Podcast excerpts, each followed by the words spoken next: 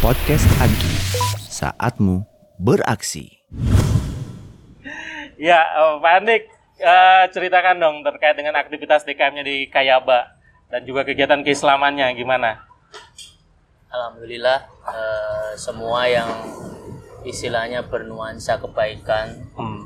bagi kami sebagai karyawan di dalam perusahaan di satu sisi kita bekerja, di satu sisi kita beribadah, tapi di sisi lain pun kita bisa memberikan eh, kegiatan sosial yang bermanfaat bagi kemasyarakatan.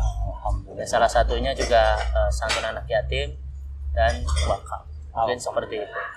Serta eh, Baitul Mal. Betul mal. Alhamdulillah. Eh, dalam waktu dekat kegiatan tadi eh, yang kegiatan DKM apa aja?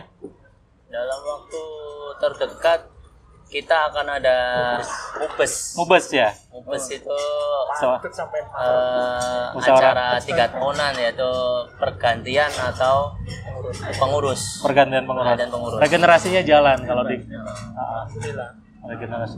Sekarang Pak Erwin Pak Suhada. Erwin Suhada. Oke, oke. siapa kita nggak tahu Baik. masih Siap. masih siap. rahasia Ah, Dan ini berarti bukti bahwa sebenarnya eh, DKM-DKM juga ini ya eh, kaderis kaderisasinya jalan Iya, ya. federasinya jalan untuk kelangsungan daripada organisasi tersebut.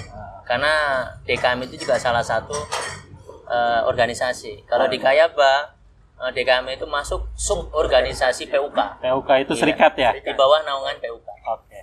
Siap, Jadi siap. semua kegiatan daripada DKM itu sudah mendapat persetujuan dari PUK maupun manajemen. Oke, oke, mantap, mantap.